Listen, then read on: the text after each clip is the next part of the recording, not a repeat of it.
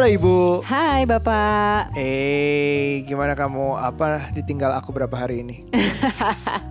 Kangen nggak? Hmm, ya lumayan. Oh ya? Tapi kan Lumayan ada anak-anak penghibur aku. Kayaknya anak-anak lebih kangen deh. Anak-anak dengan tantrumnya. Udah distracted banget. Kamu kayaknya nggak ada waktu buat kangen sama aku deh. iya, aku udah terlalu occupied sama anak-anak dengan tantrum dan ini itu. Dan tapi nggak apa-apa sih. Ternyata bisa-bisa aja. Jadi em, anak-anak apa aja aja itu yang kayak dialami di saat aku nggak ada? ada yang nangis-nangis rebutan, ada yang em, apa dengan apa ya ya dibilang drama ya nggak ada juga sih. Ya drama-dramanya itulah bab yang sensitif banget kan Ah. Aira. Terus Shua juga yang suka marah-marah karena kita punya mbak baru dan Ya. kurang masih belum klop nih sama Shua. Jadi marah-marah, emosi ya gitulah. Jadi dan itu setiap hari. Setiap hari. Iya, Berarti mungkin yang, yang kangen itu anak-anak sama aku bukan kamu. Kayaknya. Eh, Kayaknya. Speaking of anak-anak, um, aku pengen pengen pengen ngebayangin kayak waktu itu um, kita juga pernah ngobrol tentang legacy. Ya. Kita kita juga pengen ngobrol tentang yang namanya uh, investasi ke anak. Ayo loh. Iya, Kamu iya. kalau pertama kali dengar kalimat investasi ke anak tuh apa yang di benakmu? Cie benak. Yang di Oke. benakku adalah sekolah, biaya sekolah, gitu. Itu top of mind ya, nggak salah dong. Iya nggak apa-apa, nggak ada kan? salah, Nggak ada salah, nggak ada benar ya. Ha, Tapi, Tapi top of mind kenapa? Kenapa sekolah? Kayak karena di bayanganku investasi itu yang relate sesuatu dengan uang, dengan biaya, dan yang relate antara investasi dan anak itu adalah sekolah yang baik. Benar, benar. Gitu. Itu nggak ada salahnya, bener banget bahwa semua investasi juga dibutuhkan ada uangnya. Mm-mm, Tapi dan ada modalnya. Sebenarnya mungkin konsepnya bukan uang sih, tapi lebih ke Ya. modal gitu kan. Kalau investasi kan kita tahu bahwa kita naruh uang di awal gitu ya, dan nanti akan ada eh, ada hasilnya gitu Iya. kan. Nah ini mungkin lebih ke modalnya sih, modal Oke. yang kita tanamkan di anak-anak. Oke. Apa pun bentuknya ya, tapi bukan nggak melulu soal uang gitu, nggak selalu soal apa namanya finansial gitu Hmm. Mungkin, tapi sesuatu yang kita tanamkan ke anak-anak eh, dan kita akan panen suatu saat dari anak-anak ini. Oh gitu. Entah itu kebaikan mereka, kepintaran mereka, kemahiran mereka dan kebanggaan yang mereka buat mungkin gitu. atau pasangan mereka. jadi Mungkin. jadi um, untuk menyeimbangkan itu semua, kita hari ini mau ngobrol sama seorang pakar, expert di bidangnya. Uh, bukan di bidang financial, tapi silakan kamu yang lebih kenal duluan mungkin bisa memperkenalkan lebih baik. Oke, di sini sudah hadir narsum yang sering eh, kita ajak ngobrol-ngobrol menjadi narasumber, yaitu Mbak Saskia Aulia Prima. Selamat siang. Selamat Halo. siang Mbak Nuca, Mas Aryo. Halo. Hai. Nah, ini buat teman-teman yang baru dengar curhat Bapak Ibu, mungkin kenalan dulu dengan Mbak Saski Apa itu panggilannya. Mbak? Siapa itu Mbak? Mbak Saski ini adalah seorang psikolog anak, co-founder dari tiga generasi yang dulu tuh bukunya hits banget zamannya aku baru melahirkan bahkan Oh. bukunya sampai sekarang masih hits cuman aku menurutku populer karena waktu itu aku lagi mencari banget tuh lagi clueless sebagai orang tua Maksudnya gitu kamu loh. yang populerin? iya boleh banget dipopulerin sama Mbak Nuca. dan tapi ini jadi jadi referensi pertama orang tua baru gitu Ah. pada masa itu buku anti panik Iya, jadi alasan kita um, Mengajak. mengajak Mbak Saski di sini adalah kalau aku dan Nuca mungkin sering ngobrol tentang investasi secara tangible dan kali ini kita pengen ngobrol juga penyeimbangnya tangible dan intangible. Nah, tadi kan Gitu. mungkin Mbak Saski udah dengar tuh ya obrolan investasi eh, anak itu versi aku gitu sih. Karena di bayangan secara top of mind adalah ya biaya sekolah gitu loh. Investasi ada hubungannya dengan uang dan anak apalagi ya. Oh ya sekolah jadinya gitu. Tapi padahal kalau kita lihat lebih dalam investasi ke anak itu ya dalam bentuk tadi tuh yang aku bilang kita naruh modal alias kita apa ya kasih eh, pupuknya gitu kan. Suatu saat kita akan menuai gitu atau kita akan panen di masa-masa mendatang gitu entah entah kebaikan dan apanya mereka gitu kan. Nah tapi kalau dari sisi Mbak Saski sendiri gimana? nih? Yes, kalau di psikologi kan kalau ngomongin anak dan investasi ini mungkin nggak terlalu common gitu sebenarnya karena kalau investasi bener Mbak Nah. Nuca tadi kepikirannya tuh ada biaya tertentu gitu kan ya yang kita keluarin ada sesuatu pengorbanan lah yang kita keluarin untuk nantinya kita dapat manfaat yang lebih besar apa pun itu gitu. Sebenarnya tapi ya kalau kita ngomongin pengasuhan anak konsepnya tuh kurang lebih bukan mindset ya tapi lebih ke konsepnya tuh kurang lebih sama juga sih. Kalau kita ngomongin sebenarnya ada sumber daya yang saat ini uh, itu kita berikan atau kita kalau investasi mungkin dikorbankan ya untuk nantinya dapat manfaat. Mungkin kalau tadi selain biaya sekolah juga tadi mbak mbak Nucha sempat sebut kebaikan gitu. Itu kan kayak gimana sih mm -mm. presensinya kita ke anak rasa sayang kita ke anak quality time-nya dan lain sebagainya. Yang nanti kalau anaknya sudah besar itu manfaatnya juga buat anak toh investasi sendiri juga sebenarnya kan akhirnya berujung pada manfaat yang tangible dan gak intangible dan intangible kan. Kayak misalnya oke okay, misalnya dapat dapat keuntungan sejumlah tertentu tapi juga hidup kita nantinya tenang gitu. Kalau kita investasi sendiri jadi ada ketenangan psikologis kan pas kita tua nanti kah atau pas berapa lama. Sama-sama hmm. anak gitu kalau misalnya sekarang kita pupuk dia kayak rasa sayangnya ke kita tuh udah ada kemudian kita juga memupuk apa ya uh, sekolahnya tadi dan lain sebagainya dia punya skill dia punya karakter dan punya hal-hal lain yang membantu dia survive gitu ke depannya dan tetap sayang sama kita. Kalau aku sih lihatnya gitu. Jadi semuanya tuh investasi tuh penuh gitu dari segala arah. Tapi uh, boleh nggak sih kita sebagai orang tua berharap gitu kayak uh, mungkin dari santainya adalah Nucha tadi berharap uh, kebaikan yang ditanamkan sekarang nanti bisa baik ke kita gitu. Mm -hmm. Itu itu sesederhananya. Tapi kalau ekstrimnya mungkin sampai mana kita bisa berharap bahwa aduh semoga ya udah gue biayain sekolah uh, uh, miliar-miliaran misalnya nanti keluar negeri atau ratusan juta hmm. boleh nggak sih gue berharap uh, kalau gue pensiun nanti dibayarin hidupnya sama anak gue. Itu gimana sih? Boleh nggak gitu kayak kayak gitu? Wah kalau aku pribadi dan mungkin kebanyakan psikolog akan ngomong gini juga ya. Kalau kita punya anak itu kan urusannya bukan keuntungan nanti dalam jumlah finansial gitu ke kita baliknya gitu. Karena kan mm -hmm. ini lebih ke salah satu cara kita bertumbuh kita ada manusia lain yang kita rawat.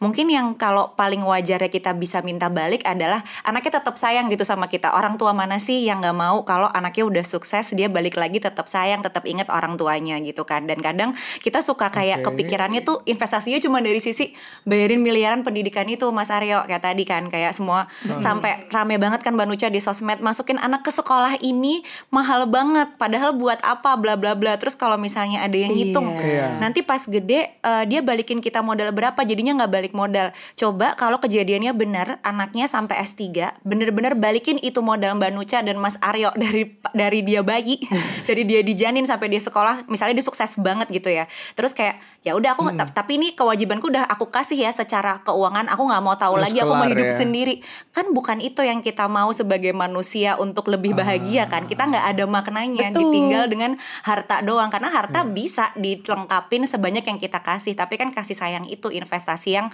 nggak kelihatan cuman maknanya besar dan membuat kita bahagia nggak sih Benar, benar, benar. Dan menurut aku juga investasi adalah waktu sih. Kadang-kadang ini aku menyadari ya, selama kita di masa-masa ini bekerja dari rumah lebih banyak, walaupun ketemu sama anak, tapi sebenarnya kita tuh kurang waktu juga sih, gitu. Mungkin anak-anak kan uh, expect untuk ketemu kita terus, artinya kita lagi liburan juga nih di rumah karena sering, tapi kita sebenarnya lagi kerja. Nah, investasi waktu itu tuh sebenarnya berkurang gitu loh. Jadi kayak kita sibuk sendiri, bahkan ada ada ada riset juga bahwa selama masa work from home ini justru kerjaan kita tuh lebih banyak gitu. Bahkan mungkin weekend juga kemakan buat kerja terus kita kerja malam dan lain-lain. Sehingga waktu dengan anak-anak tuh justru kayak relatif sedikit dan jadinya kurang berkualitas gitu. Dan satu lagi di atasnya eh, sejajar mungkin dengan waktu adalah attentionnya. Iya. kadang-kadang kita waktu ada di sini terus kita diduduk sebelahnya mereka tapi kita ngelihatnya ke handphone karena kerjaannya ada di smartphone itu. Atau enggak kita harus dengar bahkan kadang-kadang nih ada yang sambil sambil nyuapin anak sambil ada ada ada earphone di kupingnya sambil meeting atau ikut seminar atau apa gitu segala macam. Jadi jadi memang kita um, attention juga harus mungkin jangan dilupain kali ya. Iya iya iya mungkin waktu, attention, terus kayak tadi kasih sayang itu sih yang sebenarnya basic needs dari anak-anak kita ya Mbak Saskia. Iya bener, karena kadang kita mikirnya kehadiran sama materi yang kelihatan aja gitu, yang kelihatan banget tuh kan udah ada di sana. Kita selalu ngasih kamu ini kasih kamu itu. Berkata Mas Aryo tadi kok kurang ajar sekarang misalnya. Ya mungkin lupa kurang lengkap investasinya gitu. Investasinya cuma mikirin dari sisi materi yang tangible yang intangible tadi nggak dilengkapin. Jadi ya anaknya juga nggak bisa dapat sebenarnya uh, biar sama-sama enak gitu buat kita berduanya gitu. Iya. Jadi jadi tertohok nih, ter, tertusuk-tusuk nih. Jadi rasanya nih kayak kayak iya kita tuh gue salah satunya gue lah, gue sering-sering aku tuh sering ada di sini udah pasti jam tuh lebih waktu lebih banyak ada di sini tapi kayak sambil-sambil terus itu yang merasa bersalah terus. Karena itu terukur kan itu. gampang Mas Aryo kayak oh Mas Aryo munculnya berapa kali gitu, aku munculnya berapa kali, berapa jam. tapi yang ah. yang intangible tuh nggak terukur. Jadi kita juga bingung KPI-nya tuh gimana gitu kan. Tolak ukurnya tuh apa gitu kan. Makanya suka terlewatkan gitu kayaknya. Iya sih, terus gimana nih caranya kita sebagai orang tua? Nih Mbak Saski kan juga orang tua dari satu anak gitu ya, biar kita nih bisa sama-sama wise untuk uh, masa depan anak-anak kita Mbak Saski. Mungkin kalau aku uh, kalau kita ngomongin lagi investasi menyeluruh gitu ya Mbak Nuca, kan uh, mungkin hmm. Mbak Nuca dan Mas Aryo juga bisa kasih input ke aku. Biasanya aku lihat kalau mau investasi itu kan ada foresightnya. Aku ngebayangin nanti berapa tahun dari sekarang tuh kebutuhannya tuh apa gitu secara hmm. materi ya. Misalnya sekolah mungkin setiap tahun pertambahan biayanya tuh gimana sih. Tapi juga yang non materi, hmm. let's say aku suka baca-baca, aku emang suka baca-baca report prediksi nanti kayak dari OECD atau apa tuh karakter apa sih yang anaknya butuh di masa depan nanti gitu kan kayak oh, iya. uh, walaupun kita nggak akan pernah tahu ya karena ini perubahan dunia uh, agak bikin rungsing hatiku Cepet juga. Iya kayak per dua minggu kayaknya kurang dari dua minggu juga udah ganti gitu. Tapi kan ada beberapa karakter yang kira-kira lah dibayangin dari report-report atau kita mikir sendiri analisis tuh kayaknya anaknya perlu dengan zaman yang kayak sekarang. Baru abis itu kan yeah. kita bisa menentukan nih kalau kita udah tahu sebagai orang tua kita perlu juga punya goal jangka panjang kan gitu kayak walaupun hmm. nanti entahlah meleset atau enggak gitu. Tapi kita bisa mikir oke okay, sekolahnya berarti kita tahu sekolahnya yang mana. Terus stimulasi apa aja yang kita perlu kasih. Terus kemudian juga kalau ada misalnya kita pingin anaknya punya karakter yang bagus, misalnya juga tahan banting, pendidikannya bagus, kan itu tidak lepas juga dari bagaimana dia punya interaksi yang nyaman dengan orang tuanya. Kalau nggak nggak kena semua kan prestasinya, kemudian cara dia, misalnya kita pingin kamu tahan banting, tapi dari awal udah kita banting, gimana mau tahan banting gitu kan? iya, jadi kita harusnya awalnya kan kita sayang dulu, jadi kalau ada masalah di luar sana dia tahu kita tuh tempat yang aman gitu kan kan jadi kayak uh, ketika kita menuntut kita mesti refleks sebenarnya kita udah kasih belum sih basic-basic oh. yang ah. sebetulnya anak butuhkan walaupun memang seperti investasi pada umumnya pasti bisa jadi ada resiko misalnya kalau anaknya sekolah di sekolah A nggak suka nah kita gimana atau kalau menurut kita nih kita udah ngasih quality time di tengah jalan tiba-tiba anaknya kok jadi lebih uh, lebih nggak suka sama kita sukanya sama pengasuh lainnya lagi atau gimana? Nah berarti apa yang harus kita perbaiki? Ya kan? Itu kayak ya, ya namanya ya, ya. juga orang tua ya pasti kadang wise kadang enggak. Iya. Sih. Jadi kalau yang namanya um, investasi anak tangible atau intangible misalnya Uh, kita ngobrolin usia berapa sih? Um, ada yang bilang zero to five atau to seven ya itu golden years. Hmm di mana kita mencurahkan segalanya. Terus kalau dari segi tangible, apakah um, sesudah ini mungkin nanti kita kita bagian kita deh yang aku sih setahu aku kalau kita berdua um, sebelum punya anak udah mulai ada tabungan ya, mm-hmm. udah mulai ada investasi. Uh, at least at least banget waktu itu kita tuh dari hamil, dari hamil tuh oh kira-kira mau sekolah di sini. Terus secara tangible mau sekolah di sini sampai sini sampai sini sampai sini produk investasinya beda-beda. Tapi kalau secara intangible investasi ke anak tuh mulai ke, kita kira-kira investasi intangible apa pun itu mulai anak usia berapa ya?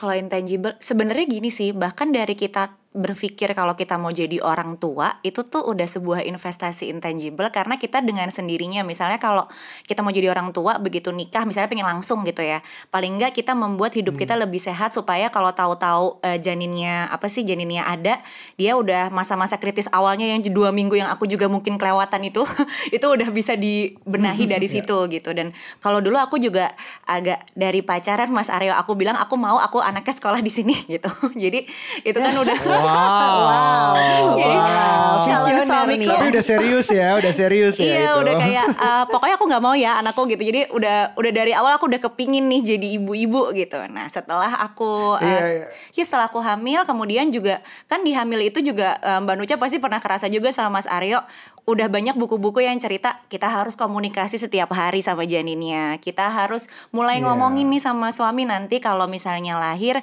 bagi-bagi tugasnya kayak gimana. Itu kan semua bagian dari investasi psikologis yang kita nggak sadari begitu anaknya keluar kita jadi lebih siap. Udah siap aja suka goyah yang Mbak Nuca apalagi belum siap gitu loh. Akhirnya jadi bisa lebih inline ke yang jangka panjang tadi apa pun itu bentuknya dan tantangannya di depan sana gitu. Jadi dua-duanya tangible dan intangible tuh biasanya dimulai di saat hamil biasanya. biasanya, Tapi kalau misalnya seperti Mbak Saski ini yang ekstrim adalah saat pacaran. Visioner soalnya. Visioner. Kasiannya pacarku. Mungkin untung gak ditanya. untung gak ditanya pas ke baru date pertama gitu. itu pertanyaan-pertanyaan yang bikin kabur laki-laki itu biasanya. "Ah, Sayang, nama anak kita nanti si ini ya. Kalau laki-laki aku mau ini, kalau mau perempuan aku mau ini. Aku kabur sih kalau kencan pertama ditanya Ya itu. enggak untungnya enggak Untungnya aku juga berstrategi jangka panjang Kira-kira topik ini kapan bisa aku angkat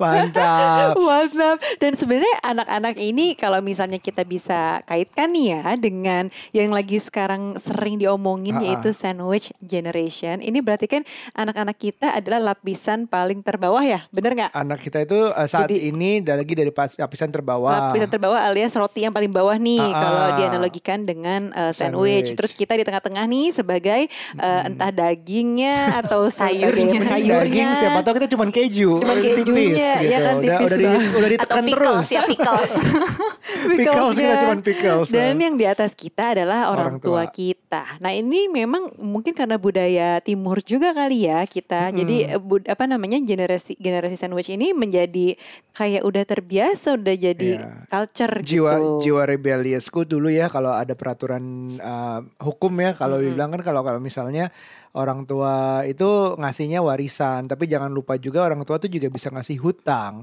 dulu jam- zaman jiwa rebelliosku tuh juga bilang kalau gua nggak ambil warisan lo, gua nggak usah terima utang lo, gue berani kok gitu loh. Kayak pengen kayak pengen nantangin gitu. Gua nggak pernah minta kok warisan, kenapa gua harus dapat utang? Tapi memang keadaan hukum Islam contohnya itu seperti demikian. Nah, gimana sih investasi anak ini bisa bisa nggak sih mutus yang namanya sandwich generation ini biar anak kita nggak jadi picklesnya itu nanti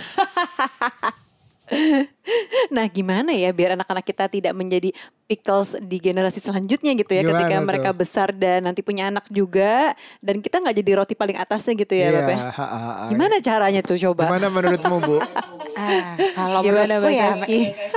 Emang sebagai orang tua kita harus punya investasi sendiri ya mungkin yang secara terhitung tadi. Karena tadi kan kayak at the end of the day uh, oke mungkin yang terhitung ada sejumlah uh, uang tertentu gitu. Tapi sebenarnya yang tadi ada intangible-nya ya lebih nyaman kita dan gak membuat anak kita juga rungsing gitu. Mungkin kalau investasi ke anak aku tuh lebih nyorotinnya itu kan buat anaknya ya. Buat anak bukan untung rugi ke kita tapi buat anaknya bisa survive gitu. Let's say uh, bisa jadi kalau kita memplan dia sekolah yang baik jadi chance dia dapat pekerjaan itu juga jadi lebih baik. Kemudian juga chance dia bersaing apalagi sekarang borderless dan lain sebagainya tuh bisa lebih apa ya bisa lebih bertumbuh di situ bisa lebih fit lah. Kemudian juga dari karakternya dia yang tadi intangible kita coba berusaha tempel atau kita berusaha rencanakan sampai masa depan nanti membantu dia survive ya mungkin tangible-nya di ukuran anak usia tertentu ketika dia bepekerjaan dia punya Iya. sejumlah uang. Tapi untuk dirinya dia sendiri untuk bisa survive gitu. Tapi intangible-nya dia lebih tenang. Dan mungkin kalau kita hubungannya juga investasi kita dari kecil psikologisnya bagus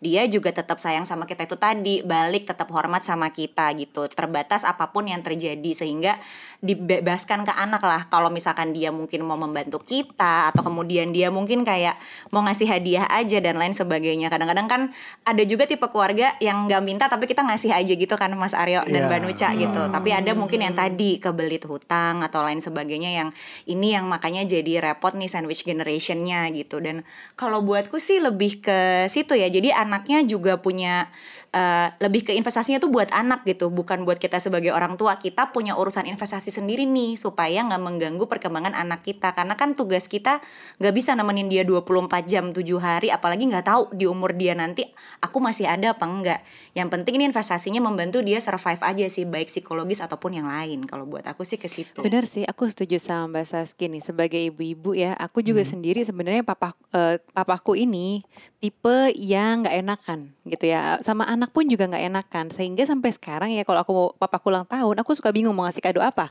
Karena kalau aku tanyain udah nggak usah. Pokoknya jadi sama sekali dia kayak nggak mau terima gitu dari anak-anaknya. Dan uh, justru dia yang selalu pengen ngasih terus ke kita. Padahal hmm. menurut kita udah apa nggak usah gitu kan. Nggak apa-apa tapi dia selalu pengen gitu dan kita jadi bingung untuk membalasnya yeah. nah tapi aku udah ngeliat nih ancang-ancangnya papaku adalah kalau aku lihat nih ini menjadi role model buat aku sendiri sih bahwa uh, kayaknya beliau berusaha supaya anak-anak ini tidak perlu menanggung orang tuanya hmm. gitu uh, menjaga ada batasan antara keperluan orang tua dan keperluan anak. Pasti papaku juga papa dan mamaku merasa bahwa anak-anaknya punya kehidupan sendiri gitu sehingga ya udah kamu kerja udah dimodalin ya selama ini ya. Kamu sekolah yang bagus, uh, kerjaan juga bagus, lalala sehingga bisa mandiri, bisa dewasa sendiri gitu kan.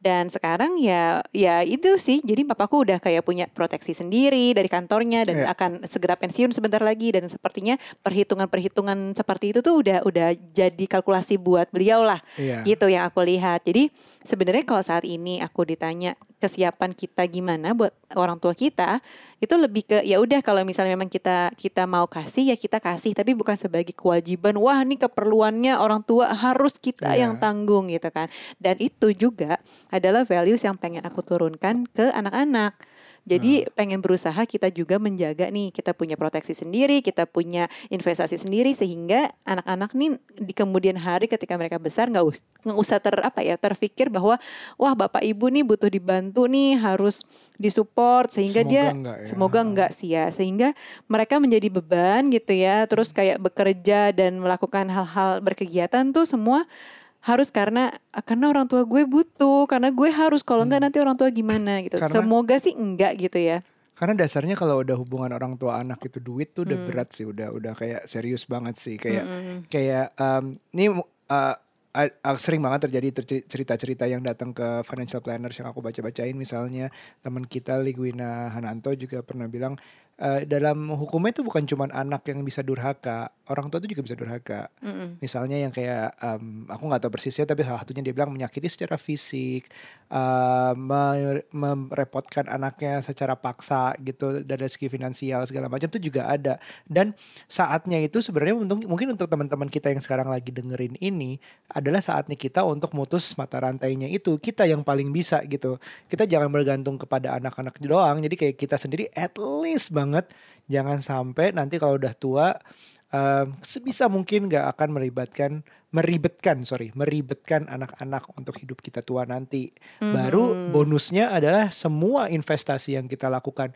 demi anak itu anak tuh bisa hidup sendiri juga at least dia nggak meribetkan orang tuanya apalagi nanti anaknya iya, gitu. Iya, iya, iya. Cucu kita gitu. Cucu kita.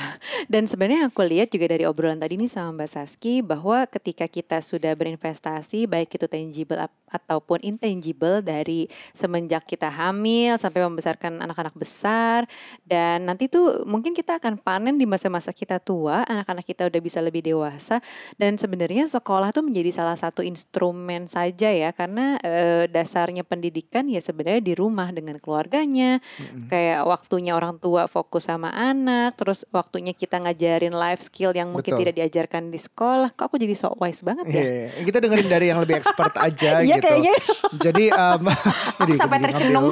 Bener juga ya gitu. ngambil panggung nih. Tapi orang uh, orang tua tuh uh, pengalamannya uh, Mbak Saski ya, orang tua tuh ini kan lucu ya uh, orang tua, Nunca cerita pengalaman orang tua seperti apa. Kalau aku orang uh, bapak aku juga saking nggak tahunya mau ngasih aku apa ulang tahun kayak sekitar tiga tahun apa empat tahun lalu. Ini aku berarti umur 34 lah, 35. Mm -hmm. Itu uh, ulang tahun dikasih apa coba? Apa? Celana dalam. gua nggak ngerti kenapa dan Menarik. atas dasar apa, masih tahu ukurannya apa enggak. Itu semua dikasih. Dan, dan awkward ini ada kado nih buat kamu ya kayak gue nggak tahu mau bilang apa tahu nggak dikasih cara. Gitu. Tapi itu itu effortnya. Jadi kayak Nucha orang tuanya setiap kali keluar negeri karena kan pilot ya selalu berusaha beliin apa pun apa pun sampai taunya aku suka pakai kaos dalam juga dibeliin kaos dalam mulu. Nih ada apa aku dengan dalam-dalam? ya dan setiap ta setiap tahun tuh dua kali ya ke keluar untuk uh, sekolah lagi gitu papaku. Dan selalu bawain pakaian dalam. Iya. jadi jadi gue gak, itu agak numpuk sih, agak numpuk Jadi itu semua. Eh, itu menarik loh. Kenapa dirimu berdua nggak wawancara? Itu lucu banget. Tapi ini kan usaha orang tua Iya, iya, yang iya. Effortnya yang, ya. yang, ya, ah, yang dulu mungkin dia tahu wah I have all the luxury in the world that I can buy my kids toys. Biasanya anak kecil tuh gampang banget. Terus they lost track for years, 10 20 tahun tuh udah nggak tahu lagi nih anak gue suka apa gitu. Jadi kayak ada hal-hal yang gue ngerinya ya sebenarnya kadang-kadang orang tua tuh mungkin ada saatnya mereka butuh tapi nggak mau bilang. Tahu nggak ada ada momen-momen itu bahwa em, udah nak I'm okay, kamu urus aja duitmu sendiri, keluargamu sendiri. Padahal sebenarnya dia butuh, gitu. Mm-mm. Pernah nggak ngalamin hal seperti itu? Kebayang nggak? Atau nggak eh, dari klien-klien lah atau kasus-kasus yang pernah didengar? Kebayang mungkin kalau di aku aja itu terjadi juga ya makanya karena sama sih eh, tipe orang tuanya juga papa sama mamaku tuh nggak pernah minta apa-apa gitu malah kayak cenderung ngasih mulu sampai apalagi ada cucu kan itu kayak tiap minggu ada barang yang dikasih gitu jadi kayak aduh Iya iya iya. Padahal barangnya belum tentu suka cucunya kan. Iya. Pokoknya kasih, gue harus kasih gitu orang yang tua. suka dia jadi cucunya tiap lihat dia wow ada barang baru gitu kan nah ini yang emang eh, dan aku super yakin kalau suatu saat eh, bapak ibuku tuh butuh sesuatu mungkin mereka nggak akan bilang gitu yang secara yang secara materi ya cuman lebih ke lebih ke ini kan makanya kalau sebenarnya kan salah satu tujuan kita untuk berinvestasi entah tangible intangible itu kan buat proteksi ya buat melindungi lah anak kita mungkin Iya. kitanya sendiri juga gitu yang di masa mendatang tuh bisa membantu dia buat survive gitu dan kadang-kadang Iya. kita mikirinnya yang tadi itu kan kayak materi sementara eh, Mas Aryo tadi bilang kalau kita dikuncinya hubungan antara dua orang atau anak eh, dengan orang tua tuh dari materi itu akan berat banget karena akan kayak ketidakikhlasan kemudian berantem dan lain sebagainya kan karena masalah itu. Tapi berbeda kalau kita nguncinya dengan ya udah kita tulus punya kasih sayang de- dengan sumber daya waktu dan lain yang kita jangka panjang kita berikan teruslah ke dia suatu saat nanti mungkin kan anaknya akan tumbuh juga salah satunya bisa jadi lebih empatik sensitifnya lebih eh, maksudnya lebih terjaga gitu ya. Jadi ketika mungkin kalau Ya. kita lihat orang tua butuh nggak butuh ya kita kasih aja buat nice gesture buat kindness aja gitu si anak ini. Jadi kan itu kan Ah. ada apa ya eh, ada intangible investation lain yang memang anaknya tuh bisa dapat dan jadi proteksinya juga menyeluruh jadi proteksi pintar gitu. Bukan cuman proteksi-proteksi di area material juga tapi proteksi pintar di psikologis juga dapat gitu. Akhirnya kalau kita baca riset-riset sekarang deh Mas Aryo dan Mbak Nuca kayak Harvard tuh aku paling suka baca research itu. Karena 80 tahun dia ngikutin orang salah satu bagian yang membuat orang bahagia dan bermakna itu bukan cuman sekedar materi tapi justru hubungan yang meaningful antara satu orang Iya, dengan iya. Orang lainnya orang tua ke anak atau pasangan. Itu sih yang aku pegang. Supaya nanti kalau ada apa-apa ya ketika kita udah sayang kan kayak Mbak Nuca Mas Aryo ya udah kita kasih aja. Atau kita kayak saling bantu membantu gitu. Oke, jadi tadi uh, Nuja juga jelasin bahwa uh, at least tahapnya adalah investasi buat diri sendiri dulu, orang tua kita. Kita nih di level orang tua, investasi buat anak. Terus jangan lupa juga menurutku adalah proteksi buat orang tua juga. Gitu. Bahkan kita bisa tadi uh, Mbak Saski ngasih tahu bahwa kasih aja entah berapa sesuai dengan itunya tanpa diminta, tanpa di dinegosiasikan, pokoknya kasih aja ke orang tua. Jadi walaupun suatu saat dia butuh, tapi dia nggak gengsi, nggak mau ada gengsi minta ngerepotin anaknya, dia udah bisa pakai duit yang udah dikasih setiap bulannya itu misalnya. Dan juga kita bisa siapin kayak proteksi-proteksi buat orang tua, proteksi pintar kayak kayak ya kalau ada apa-apa lo sakit at least aman, at least gue udah bisa perkirakan kira-kira biayanya berapa. Karena kan namanya proteksi kan lo bayarnya per bulan gitu, nggak tiba-tiba kaget jebret ratusan juta untuk operasi apa gitu, itu yang kayak gitu kayak gitu. Jadi itu juga bisa dilakuin menurutku, proteksi buat orang tua. Jadi at least beban ke bawah, tadi di beban di tengah dapat ke cover, beban di bawah ke cover, beban di atas juga ke cover. Iya, jadi anak tuh bisa menjadi salah satu apa ya pemecah mata rantai gitu ya untuk generasi sandwich ini. Kalau kita memang udah kasih modal hidup yang baik gitu dari kecil mungkin, jadi dia dewasa udah bisa lebih mandiri, bisa mungkin ya itu mungkin kita dikasih proteksi nantinya, tapi tanpa harus membebani anak-anak kita. Gitu. Proteksi pintar ini ada di Zurich Smart Care. Jadi ada fitur yang bisa ngarahin kebutuhan dan planning kita investasi dan juga perlindungan jiwa. Coba deh, coba deh cek di sudah ziap pakai Z sudahziap.com untuk supaya menjadi generasi ziap. Oke, menarik banget ya obrolan soal anak ini. Aku suka apa Ngobrol namanya? aja ya nggak usah bikin lagi ya. Udah, udah. Aduh bener juga. Obrolin aja ya. Tadi kan udah dapet tantrum selama aku pergi kan. Kamu nggak kali tiga kan tantrumnya. Dan mbak baru ya, investasi baru lagi mbak baru ya mbak. Investasi baru lagi ya. Nah, Mbak Mbak Saski, mungkin buat kita semua juga nih para orang tua ataupun misalnya nih yang mendengarkan justru belum menjadi orang tua, biar bisa relate juga. Sebenarnya makna apa ya em, investasi saat ini nih, apalagi dalam kondisi seperti saat ini ya yang kurang menyenangkan, apalagi kita sudah mau menyambut tahun baru di 2021. Sebenarnya investasi seperti apa sih yang bisa kita kasih ke orang tua kita, yang bisa kita kasih buat diri kita juga untuk melindungi anak kita? Yes, kalau itu sih sebenarnya dengan situasi yang sangat unpredictable sekarang, kebutuhan orang tuh lebih ke selain menjaga kesehatan fisik, pastinya juga kesehatan mental ya Mbak Nucha dan Mas Aryo Iya, gitu. betul. Semua orang butuh dibantu untuk merasa tenang gitu. Investasi ketenangan untuk masa depan kita tuh kayaknya akan sangat diperlukan karena selalu gunjang ganjing. Jadi gimana caranya sih kita bisa selalu navigate ini dengan perasaan yang sama-sama tenang?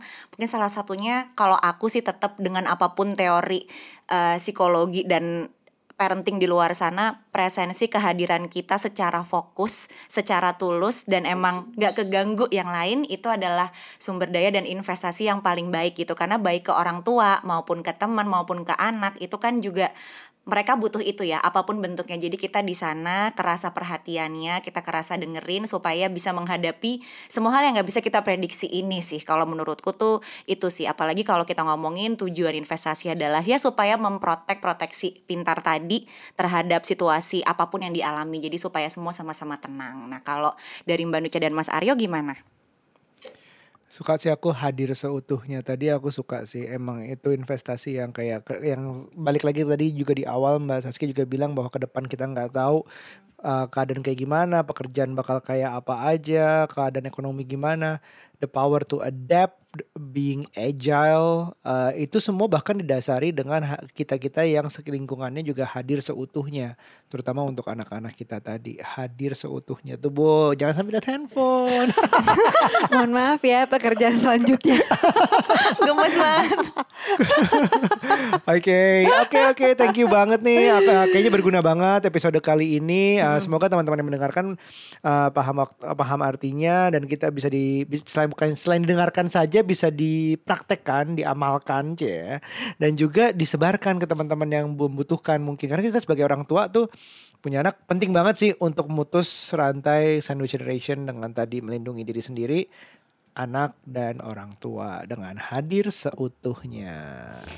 Oke, terima kasih banyak Mbak Saski untuk ngobrol-ngobrolnya di episode kali ini. Makasih banyak Mbak Nucha, Mas Aryo, makasih loh, fun banget.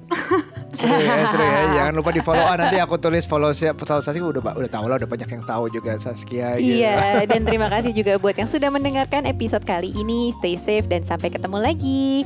Bye.